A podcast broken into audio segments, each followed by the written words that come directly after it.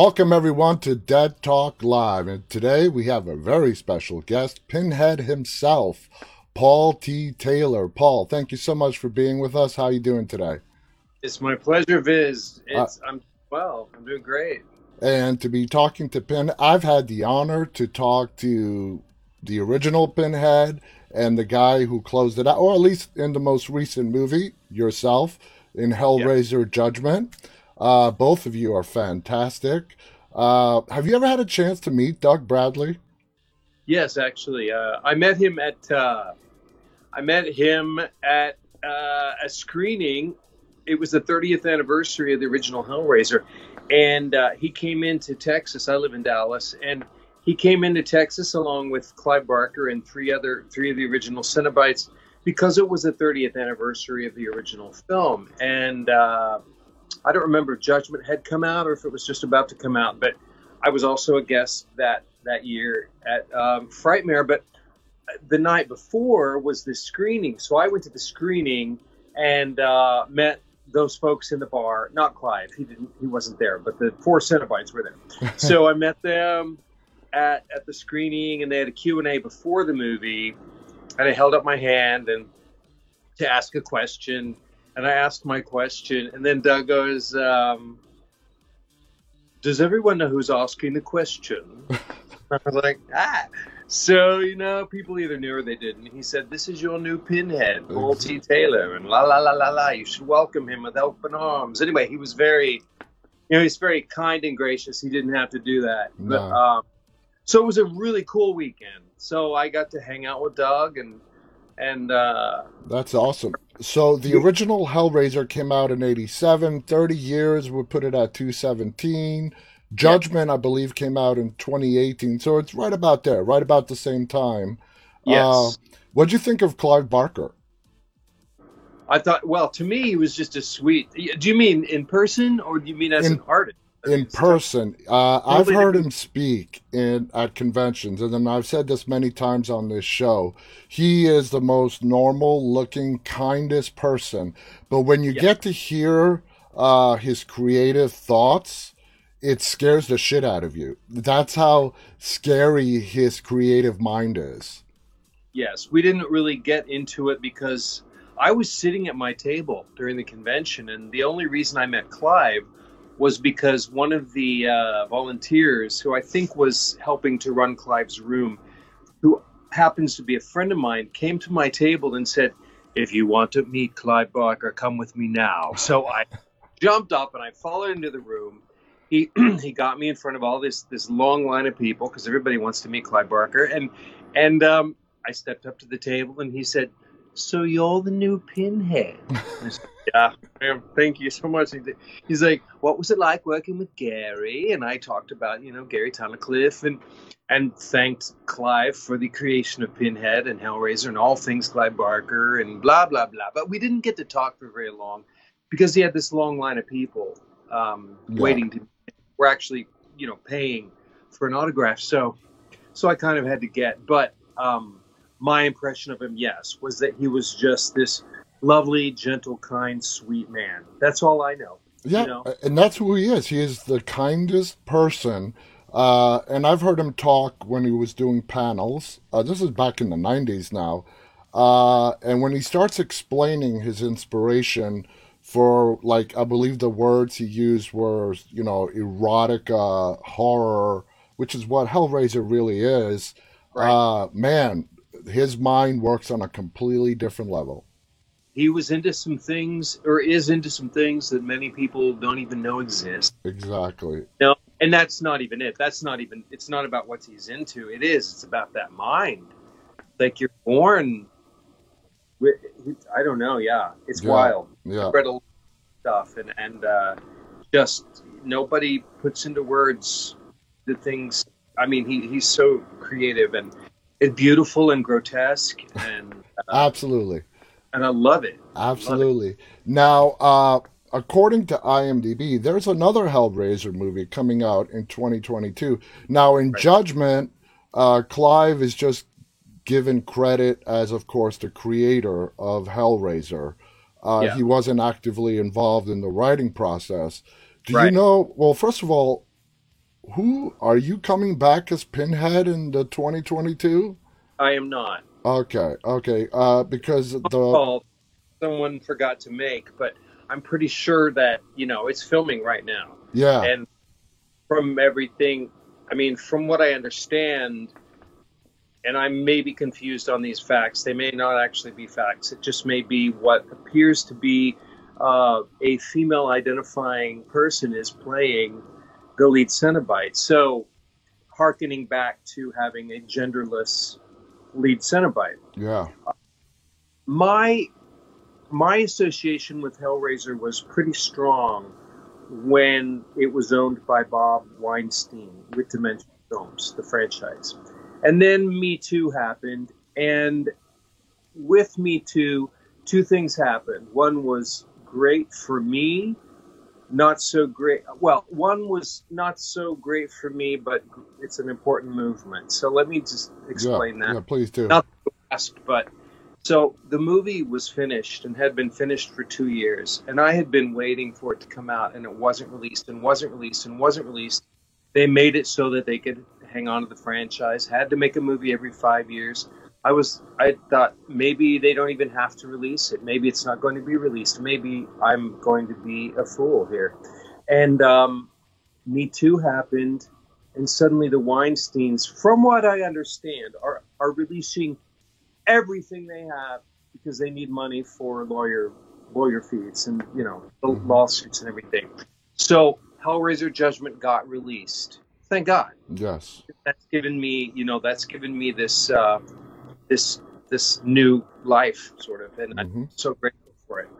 On the other hand, all of the people who were associated with Dimension Films who had said things to me like direct quote, pretty sure if you want this gig, it's yours, or pointing at me and saying, You're the franchise, you know, you know, because Judgment did set up a beautiful um uh yeah, it could have been a great sequel. Yeah. But that stuff's not going to happen and I had I've had a few years to to watch that devolve, but at the same time, I now have this life that is a I have a convention life. It's raised my um, it's raised my profile as an actor. It's made more people want to work with me, and that is you know that's a gift in itself. Yes. And I got to play Pinhead. Nobody can take it away from me. So it's exactly. you know what? It, it, if if Me Too hadn't happened, that movie might never have been released. I don't know. So I have to look at both sides. I can't be angry about any No. of it. And the- and this industry, you know, words are very easily said, but everything in entertainment is very fluid.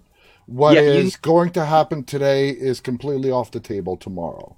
you never know. You never I mean, I know. could call tomorrow and somebody could be like, "Yeah, we're going to do a sequel to Judgment," or or we because you played Pinhead, we want you to play this part in another Hellraiser project, or whatever. It could be anything. So I'm just uh, like, I have to be humble and grateful for it because so many people would, you know, yeah, yeah, people would play a role like that. absolutely, absolutely. It's uh, cult status in a way that I, that, you know, just crazy. Life's so Yeah. crazy. Now, do you know, uh, asking, you know, as an actor in the film, who actually now is it still Clive that owns the rights to Hellraiser, the story? I don't. Oh, to the story, I, I don't know. Yeah, I only that um, you know he gets credit in the films for creating characters, characters created by yeah. you know MDB. Um, But as far as studios and all that, it gets really messy. It really does, and I don't understand it. And and you hear experts, and they you know maybe they know what they're talking about, maybe they don't. And um, you know I understand that it's my understanding that Clive has sued to get the rights back. If a film is not finished by the end of this year, then he can get the rights back. And then I, I hear that they are Yeah. film doing a shooting a thing right now. David Bruckner and uh, Yeah, David Goyer are shooting a film in Serbia as we speak. Apparently, I you know this is unless it's all a ruse and none of it's true. you never know. And the reason I ask is because in the film that is supposedly coming out next year, Clive Barker is listed as the main writer not characters created by, but Yeah. a part of the writing team. I know. Yeah, I saw that too. So it is confusing. It it's is. like, well, do and get the rights back? Is he just he just wa- he he knows it'll be a better film if he writes on it? They paid him something to be in it. Who knows? But if he's writing it, all right. oh, That yeah. is but good for the franchise and and personally, um, any attention, any healthy attention that Hellraiser gets reflects well on anyone who's involved with the franchise. Yeah. Now you So- got you got to go back to when the original came out. It was 1987, and Clive, you know, brought us on the screen stuff that we had never seen before. Stuff that would today is called body torture, erotic, uh, everything, Yeah. and he just combined it together. And I don't. I was like what 13 when the film came out, but I, I, I do remember that. Uh, you know, it caught a lot of critics off guard. And I always tell people that history is going to be the judge of what a film is going to end up. And Yeah. history has put Hellraiser and the franchise in the cult, not even cult, it's, a, it's in the horror classic category. Yeah, it is. I Uh, love that. It absolutely is. And he, he did an amazing job. And of course, I mean, how many movies was uh, Judgment number 10 in the series? was. It was number ten. Yeah, and it's still going strong and it's still going strong it's still making Oh. money and uh, many people rank it pretty darn high in their Mhm. list. They're Hell, big Hellraiser fans. You know, there's ten movies. Some people, I've heard a couple of people say it's their favorite of all of them, but most people don't say that.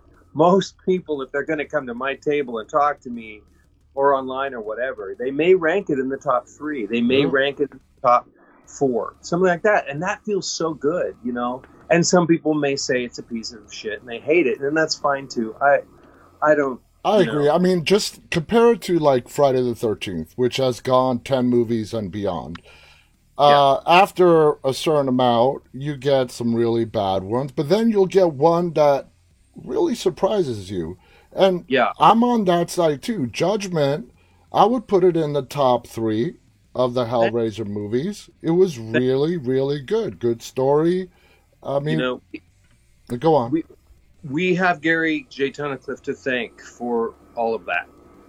You know, this this was, the Judgment was a love letter yeah to Hellraiser by Barker. It was his, his finally his chance to direct a Hellraiser. He wrote it. He directed it. He played the auditor. He he used his own director fees towards the props. He you know he the dude knows what he's doing. He knows how to do a horror film, and he knows effects and makeup for sure. And he's the reason it's as good as it, good as it is. That set was so organized, and uh, you know he really wanted it to be Doug Bradley's final um, performance as Pinhead. He wanted to direct Doug as Pinhead, and and that would have been his you know yeah his dream come true. That did not work out. So, um, so lucky me. But um, that he really is the reason it's as good as good as it Yeah. is, and I, um, I hope people give him the credit that he is due. It Um, sounds like he went beyond uh, just Oh. a professional and put his heart and soul and sweat into this. Absolutely. Now, ranking yourself, uh, you have done a wide spectrum of projects. Uh, before Hellraiser, what were your feelings in regards to the horror genre? I have always loved horror. Now, I am not into gore uh, per se.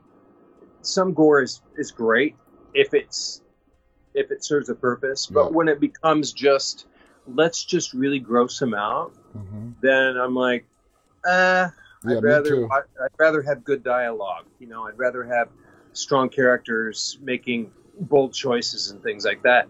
But um, yeah, I I've loved horror since I was a kid, and I wasn't really exposed to it very much. Um, most of my exposure to horror was like Saturday night at the movies. You know, at first when I was a kid, I just wasn't. I was.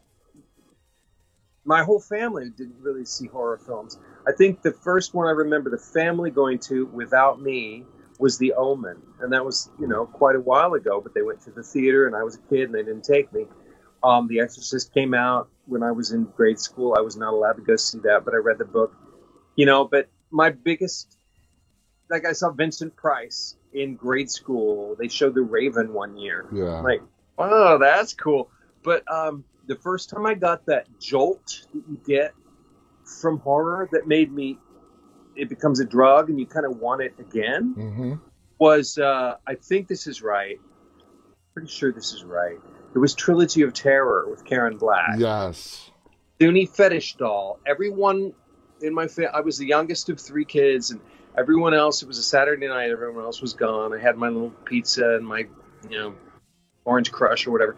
Everyone's gone. It's nighttime. I'm watching Saturday night at the movies, and along comes Trilogy of Terror with this wonderful cross-eyed actress I'd never seen before, and she does the first two stories, and I'm like, oh, this is creepy. This is kind of great. But the third story is the one about the Zuni fetish doll, and I'm, th- that was the first time I ever was exposed to that feeling that you get that is truly that adrenaline rush where you're really scared and you don't know what to do with it as a kid. It's I know. I know. just freaked me out. But I've I've loved that ever since. And then going to a movie like The Exorcist, which is just a freaking fantastic. It's a masterpiece, and but it's a horror film, and so, something like that. That's such a work of art. You know, um, and yet invoked such a, a physical response in the audience when they were when it came out. Yeah, and Jaws too. I saw Jaws in the theater as well, which is a different kind of horror film altogether. But Yeah. oh my god, that was scary. I'm with you. It give me a good psychological thriller with no Yeah. blood, guts, and gore, and you've got me. I'm not looking for a blood fest and no story. That's Yeah. boring. You know? There was there was no blood in Psycho, no, none. no. You know, and yet it's riveting and terrifying. It's just really good filming. Exactly. I have found that the stuff that is uh, truly terrifying to us is something that can actually happen in real life. Yeah, yeah. People are terrifying. Yeah. Yeah. That It's not the monsters that are terrifying, it's people. Yeah, it's people who look nice and normal and are just freaking crazy. Yeah. That's scary. Several of them are in very high positions in the world. Yeah. You know? exactly. And that's what Hitchcock got with Psycho. You know, Yeah. you had this good looking young man, ho- Yeah. motel manager, and, you know, when no one's looking, he has a split personality as his dead mother. Man, I want to say, I, you know, I, I know I'm too old to play Norman Bates, but that's my cup of tea. If I can, some sort of psycho guy like that, that really is what interests me the most. Yeah. Because he's got this beautiful vulnerability. He's very appealing. And then he's just this obviously maniac. Mhm. And um, he can't help it. No. And No. he feels justified in his behavior. That whole split personality thing. The same thing with uh, with um, uh, uh, what is it? Angie Dickinson. Uh, Oh, uh, are you talking about Dressed to Kill? Dressed to Kill. Yeah. That's I a great it's a- movie. That's a great movie. It really is. And Michael Caine, oh my God. I really want to do a remake of Dressed to Kill and play the Michael Caine role. Oh. I would look great in a nurse's uniform. So, you see, that's a movie that unfortunately has gone a little bit, well, has gone forgotten with time. yeah. And that's sad. That's sad because it was such a great film. But Angie Dickinson and the hand and the and the, I mean, the murder in the elevator. Mhm. It's and the museum, the stalking in the museum. It's just really good filmmaking. Yeah. De Palma, great. De Palma was just Awesome. it. It just was. Awesome. So let's go back. We're going to get to Judgment some more in a bit, but let's go back. Now, your first, according to IMDb, your first professional credits as an actor is back in 98. Uh, before that, were, were you a theater actor? How did you get your start? Yeah, I, I've done theater for for decades, for 30, 30, 30 more than 30 years. Um, 40 years, 50. I started when I was a kid. I grew up in Kansas. My dad did community theater. His father was in the in vaudeville. Um, but because dad was brought up during the depression, you know, he didn't want to. He wasn't going to pursue that. He wanted to have the American dream, which was being sold at the time, and uh, so he put himself through dental school, and uh, you know, had three kids and the lovely wife, and you know, we had this beautiful up family upbringing in in the middle of Kansas, but he did community theater and I saw him doing that and I really wasn't interested in much. I was kind of a I was kind of a soft kid who just liked toys and luxury and air conditioning. And uh, but I saw I saw dad doing that and I thought, I want to try that. So I I think the first thing I did was in high, grade school. I did the town mouse and the country mouse or something. I don't remember what it was, but it was probably third grade, second grade, just just a tot. Mm-hmm. Uh, but what really, then I did a melodrama at the community theater that my dad was playing the comic relief because he was always a clown. I take after him in that way. Um, I played a kid in that, and then along came this children's theater thing that would meet during the summers called Red Barn Players, and I would do that during the summer, and it sort of just made my adolescence it, I lived for it, Mm-hmm. and uh, that's when I really started doing it. We do two or three plays during the summer, and I was in almost every show in high school. So you know, I was just doing it, and I decided at a very young age that this was really all I wanted to do, and I wanted to do film as well, but I was discouraged from that. Um, kind of unfortunately, I was, but we can't have regrets. We do what we do. We make the decisions we make. Mm-hmm. We're born with the parents we have, and, and you know, fortunately, all of it came from a place of love. All the advice I got, but so I so instead of pursuing film, which pays more, I pursued theater, which pays like nothing. But I, uh, but I did it, And the work made, is like twice as much. it's made yeah, it's made me happy for so many years. But um, but I'd done a few movies, a handful of movies, and then when when Hellraiser Judgment came along, uh, you know, it just sort of boom, it kind of kicked me in the butt. And it was like, this is what I need to really pursue. Yeah. And I've put theater a little bit on the back burner. Of course, during the pandemic, there's been no choice. Yeah. There has, you know, take away my career for a year and a half. Thanks a lot. Um, yeah. fortunately things are coming back uh, so anyway all my life just all my life. I moved to new york in the 90s um, i was there for about five years. So you would say all the roles, like up until Judgment, were roles that you were doing while you were in between theater gigs? yeah definitely. Definitely. And um, you know theater acting is it's all it's it's all acting is the same in a way but it's also so different Yeah. you know and it's a long time to get the to get the subtlety um, it can it can really be quite a challenge to audition well for me um, yeah.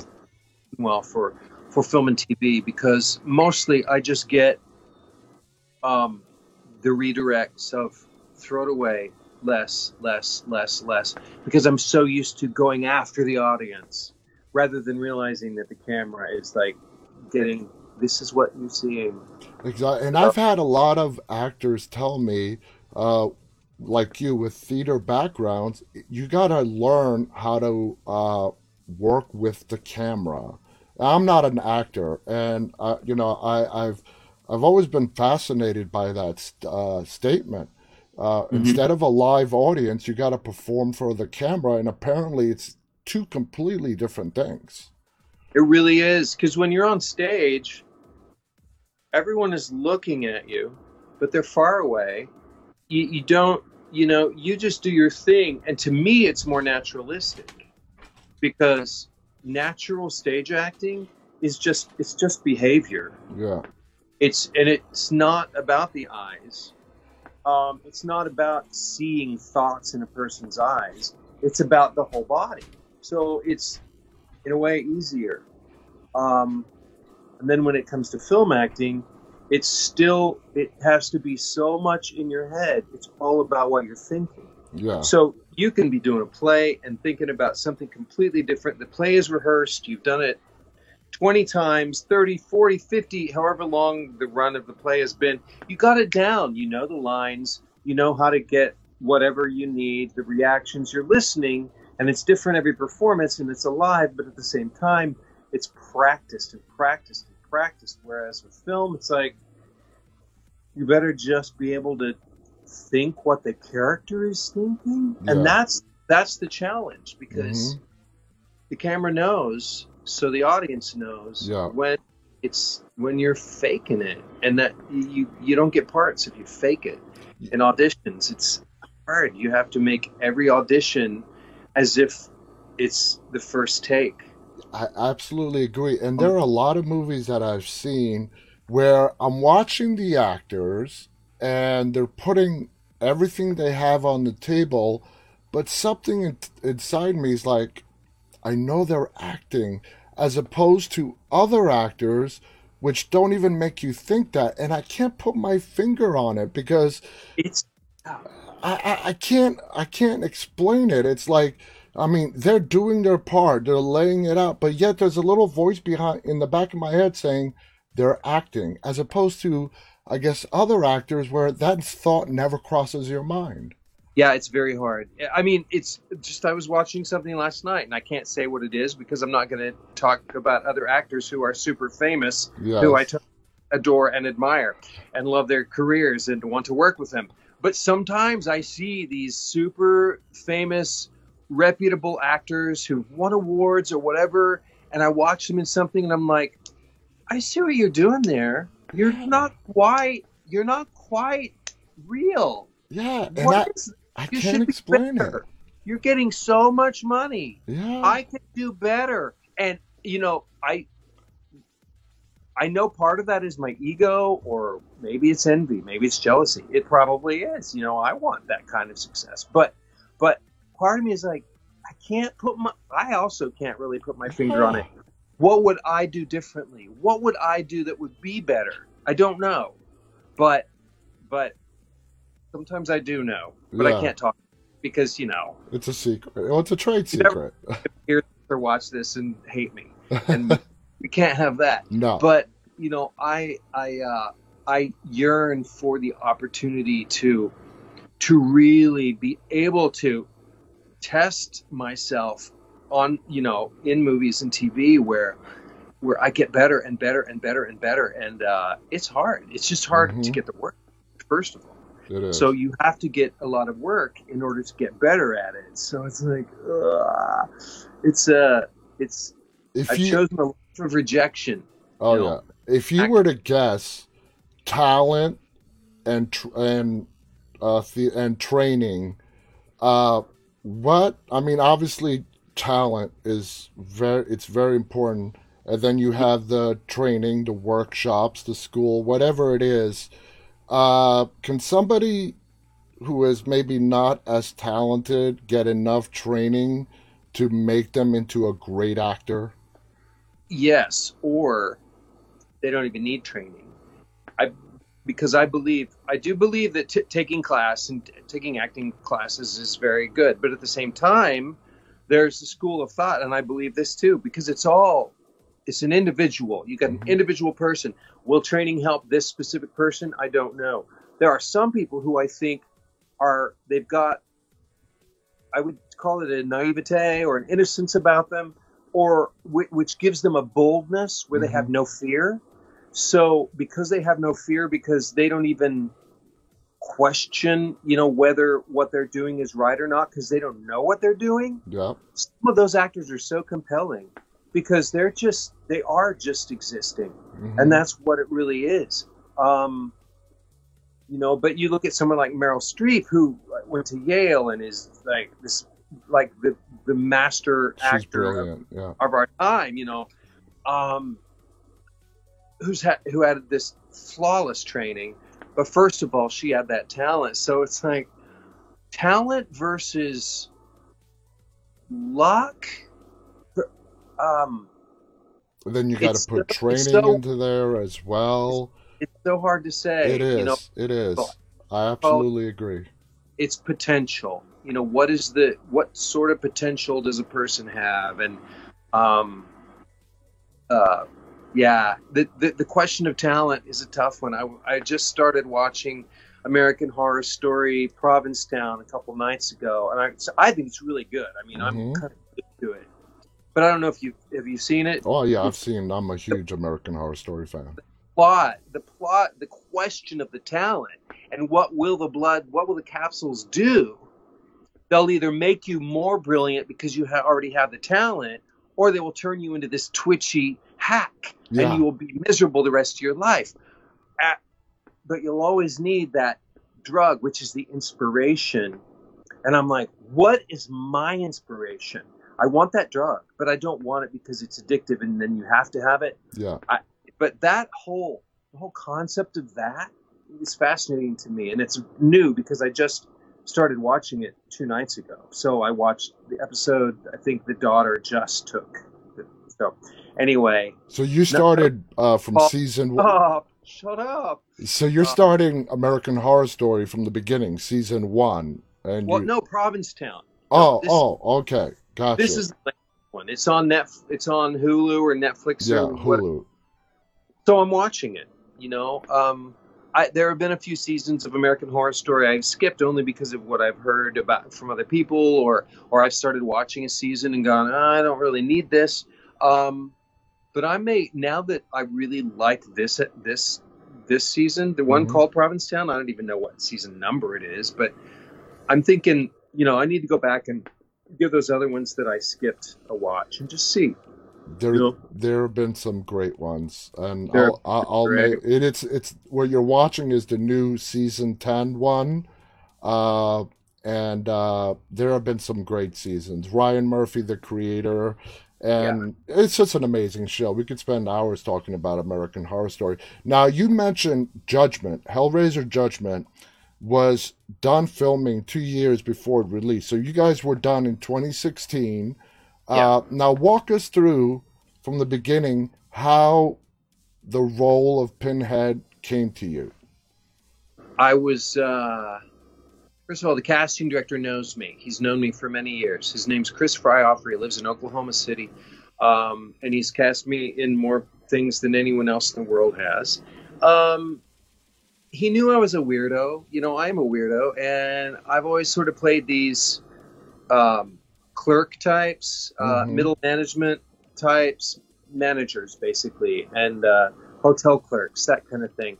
Um, maybe guys you want to hurt, kind of like what happened to me in Sin City. I think Robert Rodriguez was like, "Yeah, I want to break your arm. I'm going to cast you as this guy." So anyway, um, the first role I was looked at for this because the, sh- the movie shot in Oklahoma City, Okay. um, and at the time I believe they thought that Doug Bradley was going to play Pinhead. So I got an audition notice to audition for the role of the auditor, the role that Gary ended up playing, and I Mhm. read it.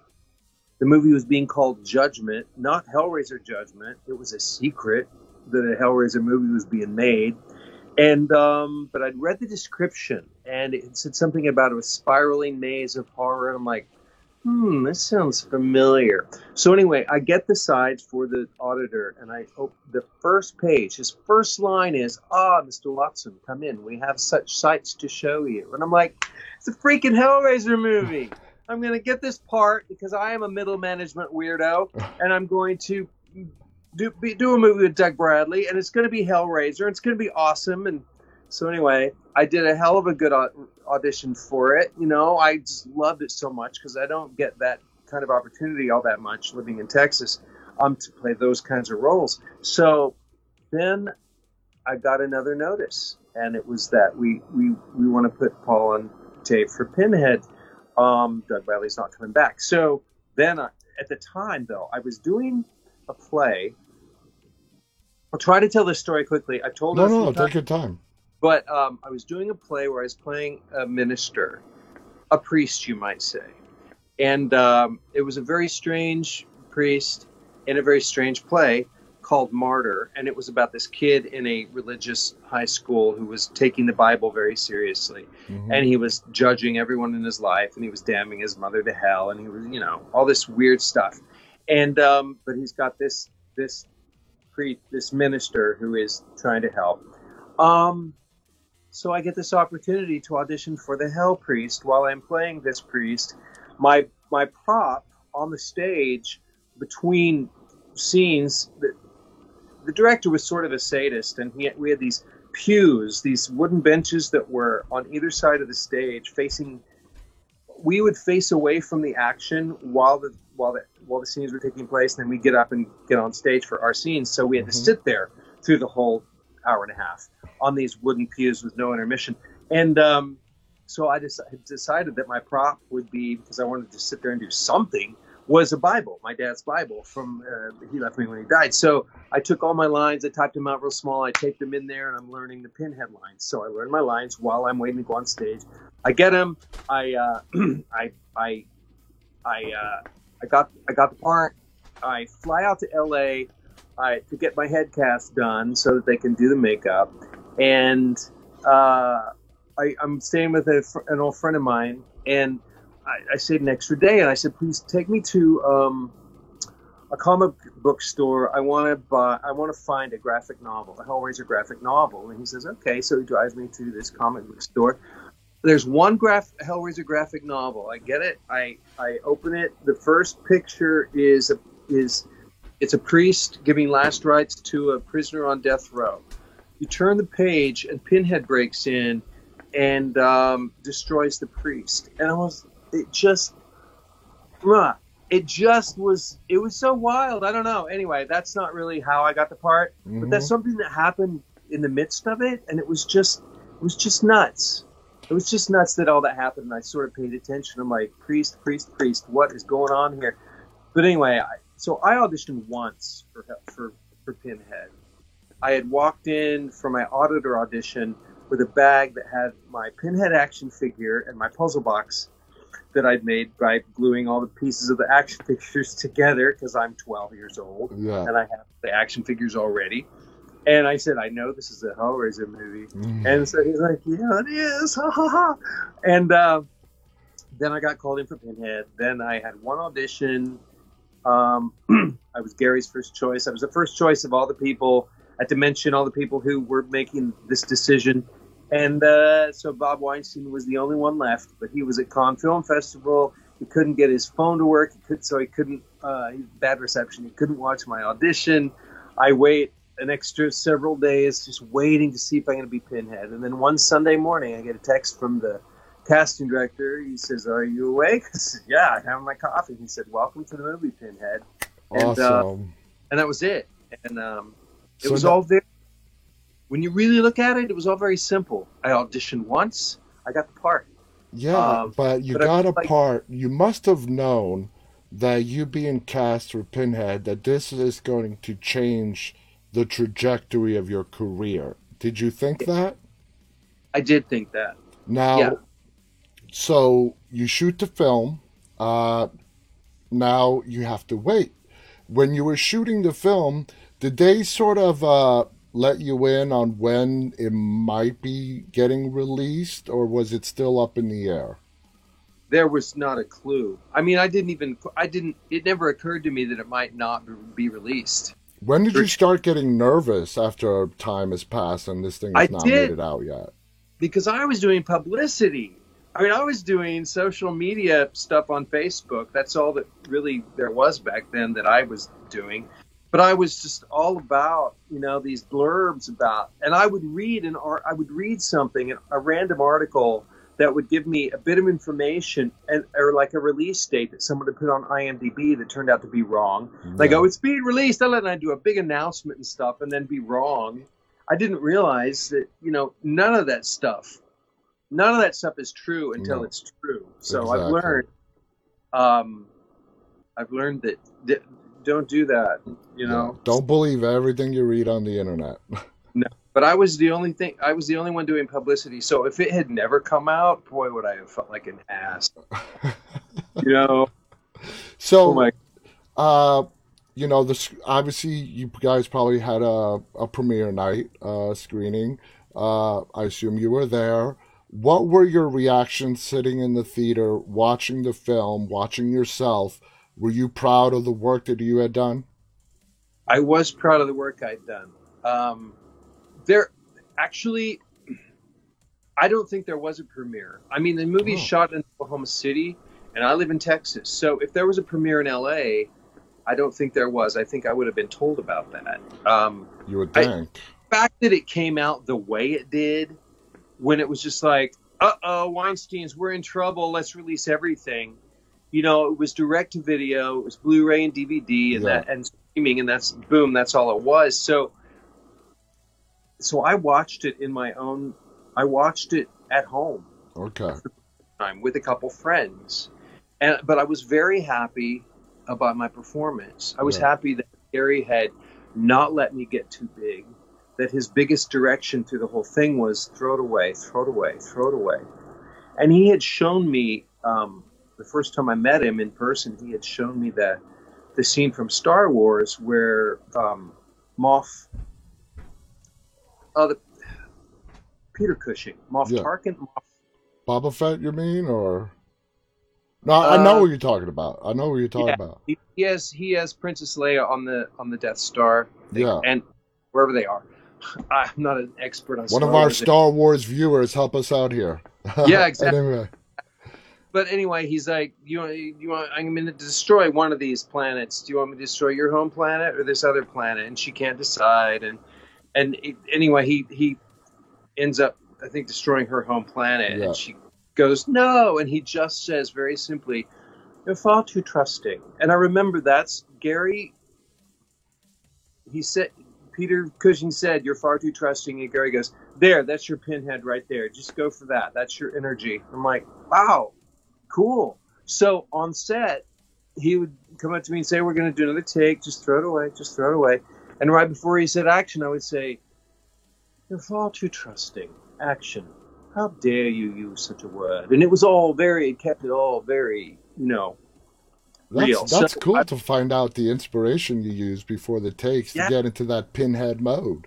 and again, Gary gave that to me. You know, he he he was very good at that. So it was. Um, I was happy with with the subtlety. Yeah, Um, it, it was a different kind of pinhead. You know, it was a less synergetic. Okay, we got a response. Wilhuff Tarkin was the Okay, Wilhuff Tarkin was the character's name. Okay. Yeah. I would not have guessed that either. Yeah. so don't feel bad.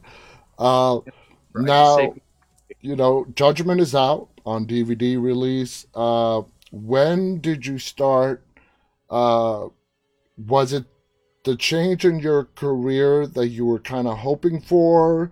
Was it a little subdued, or was it more than you expected? a little subdued, but I think that that really has a lot to do with the fact that I did not move to LA. I did not move somewhere else. Um, I had friends. Oh, it's it's repeating back on me. You're only No, no, me- you're you're fine. I can see and hear you fine. Yeah. Okay, we're good. Okay. Um, a friend of mine, I was on a commercial shoot or some industrial shoot, and a friend of mine was like, "So when the movie comes out, you're you're getting your ducks in a row. You're going to be in LA, so that when your IMDb is down to like it's you're like in the five thousands, you're going to be you're going to be there, and you're going to be ready, and you're going to be a big star. This is your chance. Your trajectory is like boom." And I was like, "Should I be doing that? Oh no, am I supposed to be?" What am I? This is my big chance. Am I supposed to be moving somewhere else? I'm afraid. I didn't do it. No. And so I stayed. I stayed where I was. And uh, so, in a way,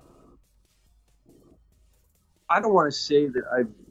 I mean, I don't really think not going to LA would have made that much of an impact. You know, I, I, I don't want. I don't. I'm getting a lot of auditions, and uh, I'm doing okay. Oklahoma, uh, the, Oklahoma is exploding as far as film TV work goes. Um, Fort Worth, Texas, you know, is is shooting the prequel to uh, uh, to what is it called? Silver. What is it? Goldstone? Silver. I can't remember. It's a western. I don't know. Something I might never be seen for unless they need a lawyer. I'm just looking at all the stuff you have upcoming, and man, you are filming, filming, post production, post production, post production, post, completed, completed, completed. I Yeah. mean, you've got a lot of upcoming stuff. Yeah, I'm very fortunate, and I have a lot of auditions happening all the time.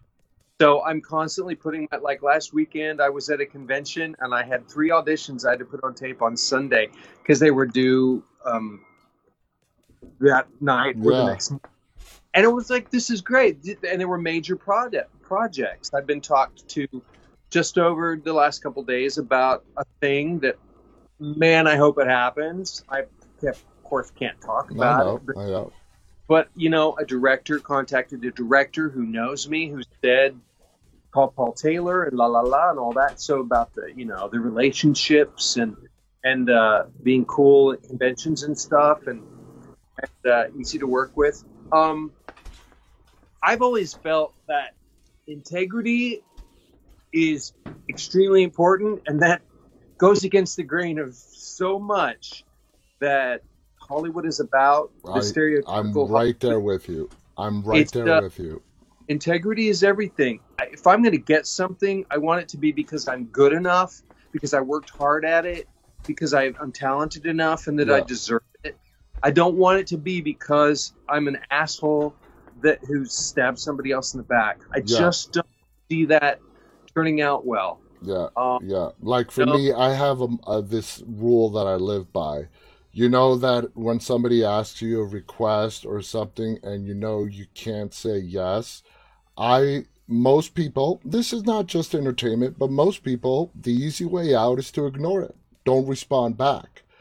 I don't live by that motto. I will I think everybody deserves an answer. And just because it's not the answer they're expecting, I owe it to them to give Yeah. them an answer. While most people, and this is what really gets under my skin, they choose the easy way out and just not not address it. Oh, Pretend I- it never happened.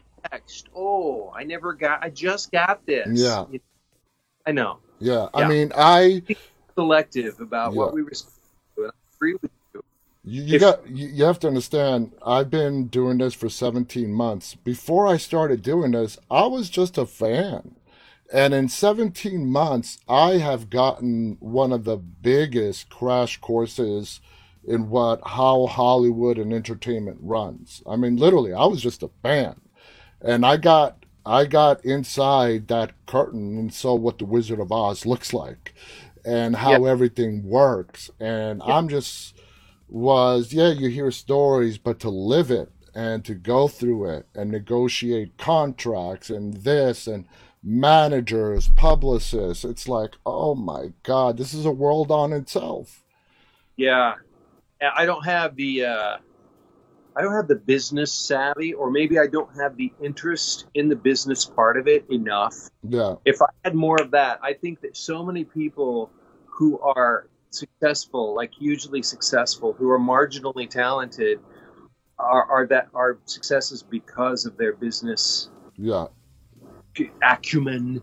Um, and I just, uh, you know, a lot of this business is really gut gut reaction gut feelings. What kind of feelings do you get off this person? You know do you, can you trust Yeah. them? Can you believe them yes, and uh, you know there are going to be times you're going to be wrong and there are times you're going to be right. Uh, it can go either way. Uh, Yeah. now i mean you do uh, a lot of conventions and i've seen you i met you just like less than two weeks ago in atlantic city. You are very open with the fans. You approach them you talk to them.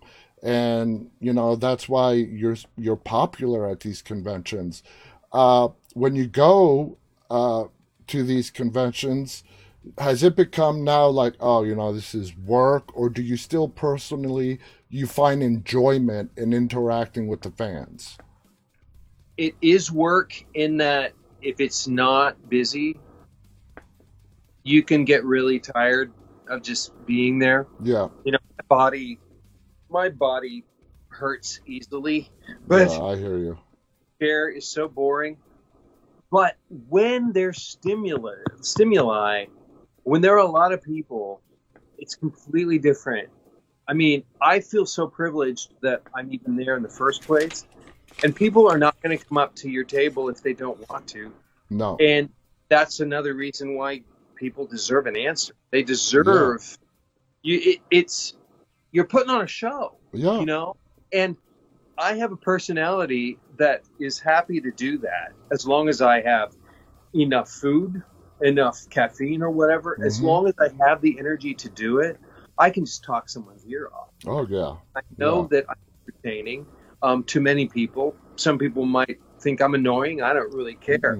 Mhm. Um, but I, I think that uh, it depends on the situation itself. It's become because I'm doing more of these now than I. Well, obviously, a year and a half not doing anything was um, disappointing. Yeah, it And was boring. all off.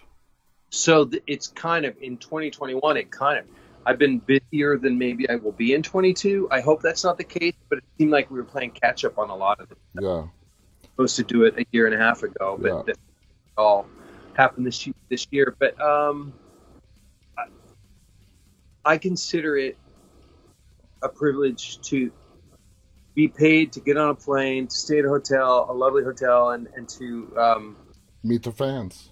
sell my autograph. I mean, it's crazy. Yeah, let me show you what I got today in the mail. I don't know if you could see this. My New York Comic Con press pass. This came in the mail today.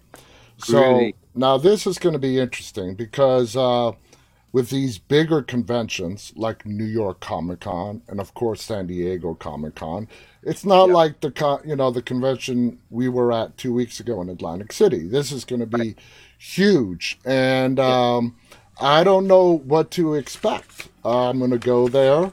Uh, it's at the Jacob Javits Center, which is huge.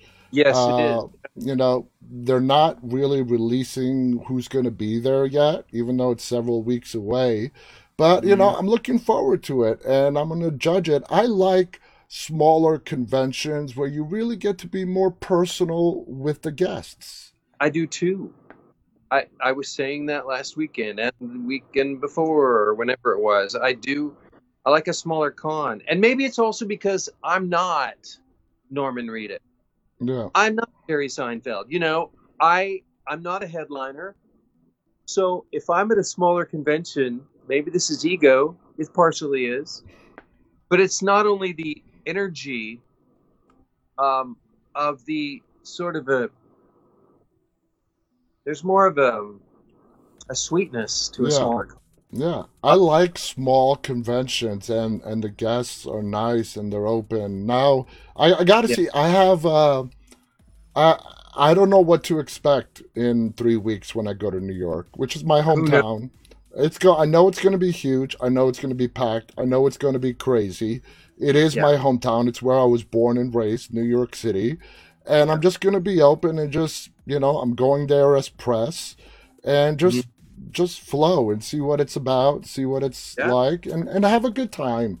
I you know that Atlantic City convention at the end of the weekend, we all just really enjoyed ourselves. We had a great weekend, and that's what it's about. Yeah, yeah, absolutely. Abs- Beautiful hotel, and uh, there was the beach. There Yeah. was the beach. You know, Exactly. what? what do you want from your life? Exactly. Want to leave? Now we're almost out of time, but I do want to ask you: out of all these completed post-production filming projects, which ones should we really keep an eye out for? All, all you got to do is give a title, but which Uh, one would you like? You know, pay attention to this one. I mean, there's something here called Friday the Thirteenth: Vengeance Two: Bloodlines. It's funny you should say that. Um, I would say that I'm I'm super excited about that one. Uh, working with Jason Brooks, who is the unofficial and yet the fan. I mean, he he's the new Jason, and uh, working with him was such a was so cool. He's a friend of mine anyway. Yeah. So I got to be in a movie. Uh, I'm in a Friday the Thirteenth movie. Um, That's cool. It's sequel to Vengeance. It's Vengeance Two: Bloodlines, and and there are a couple. You know, there's some really big names in there. Some people you wouldn't expect, um, former Jasons and stuff. So, I I would say that one definitely something to pay attention to because I think that Vengeance, the first one they did, surprised so many people. hmm They're like, we love this guy who's now playing Jason. Yeah. Hello. Um, there's that. There's also a thing, a, a movie that might be a lot of fun. I think it's going to be a lot of fun for a lot of people called Butcher's Bluff. Um, Yeah. I don't know when it's gonna be finished, but uh, it, I shot my stuff. and Um, you play like- Sheriff Joe. I play Sheriff Joe. It's a new. It's it's an '80s throwback th- th- uh, slasher movie Okay. about the Hog Man. And you know, you don't want to go up in them woods. You know, you know, might not come out. You know, I mean, it's gonna. It's teenagers getting slaughtered. It's. uh I think it's gonna be a lot of fun It for like those a lot of who fun. who love that kind of movie. Yeah. Bill Oberst Jr. is in it. You know, he he was uh, is Papa Corn in um, Yeah. in Billy Pon's movie uh, Circus of the Dead. Bill Oberst Jr. is great. Anyway, there, there's a lot of great people in it. Awesome. Awesome. It- It's going to have a flavor to it that uh, it's going to please a lot of horror fans. Um, Fantastic. So we a lot of good stuff coming out Yeah. to look forward to from you. Uh, you look like you said you've been very busy. I'm so happy. Uh, I mean, just all the stuff that's upcoming is amazing. I'm ho- so happy that you've been keeping busy and your talent is being used. And I just want to thank you so much for being our guest. This has been a really fun hour, just chatting and talking. yeah, same for me, John. Thank you. It's been a pure treat. Any final thoughts you want to share with the audience before we go? Uh, you know, just if you if you want to follow me on social media, go ahead and do it. It's you know Instagram, the real Paul T Taylor. But that's not really um, that's not important. Uh, just thank you for any. You know, if you've ever come up, if a person is ever who's listening has ever come up to me at a table and said to me, "I've seen all the Hellraisers. I'm a huge Hellraiser fan, and thank you for getting it right and for getting it back on track." You know that is the best thing I could ever hear at a convention, and I thank those people because Mhm. um, without the fans, It's you nothing. know, I'm nothing. I, Yeah, You know, it, it, could have gone. It could it could have gone south. exactly. Um, exactly. and uh, please just keep keep watching for me because I'm not done yet. nope. I'm done. No. I am to play some crazy people. anyway, guys, we are out of time. Again, thank you to Paul. Thank you guys for tuning in. I hope you guys enjoyed this last hour as much as we have. Have a great weekend. Until next week, on behalf of Paul T. Taylor and myself, stay safe and always stay walking. Bye now.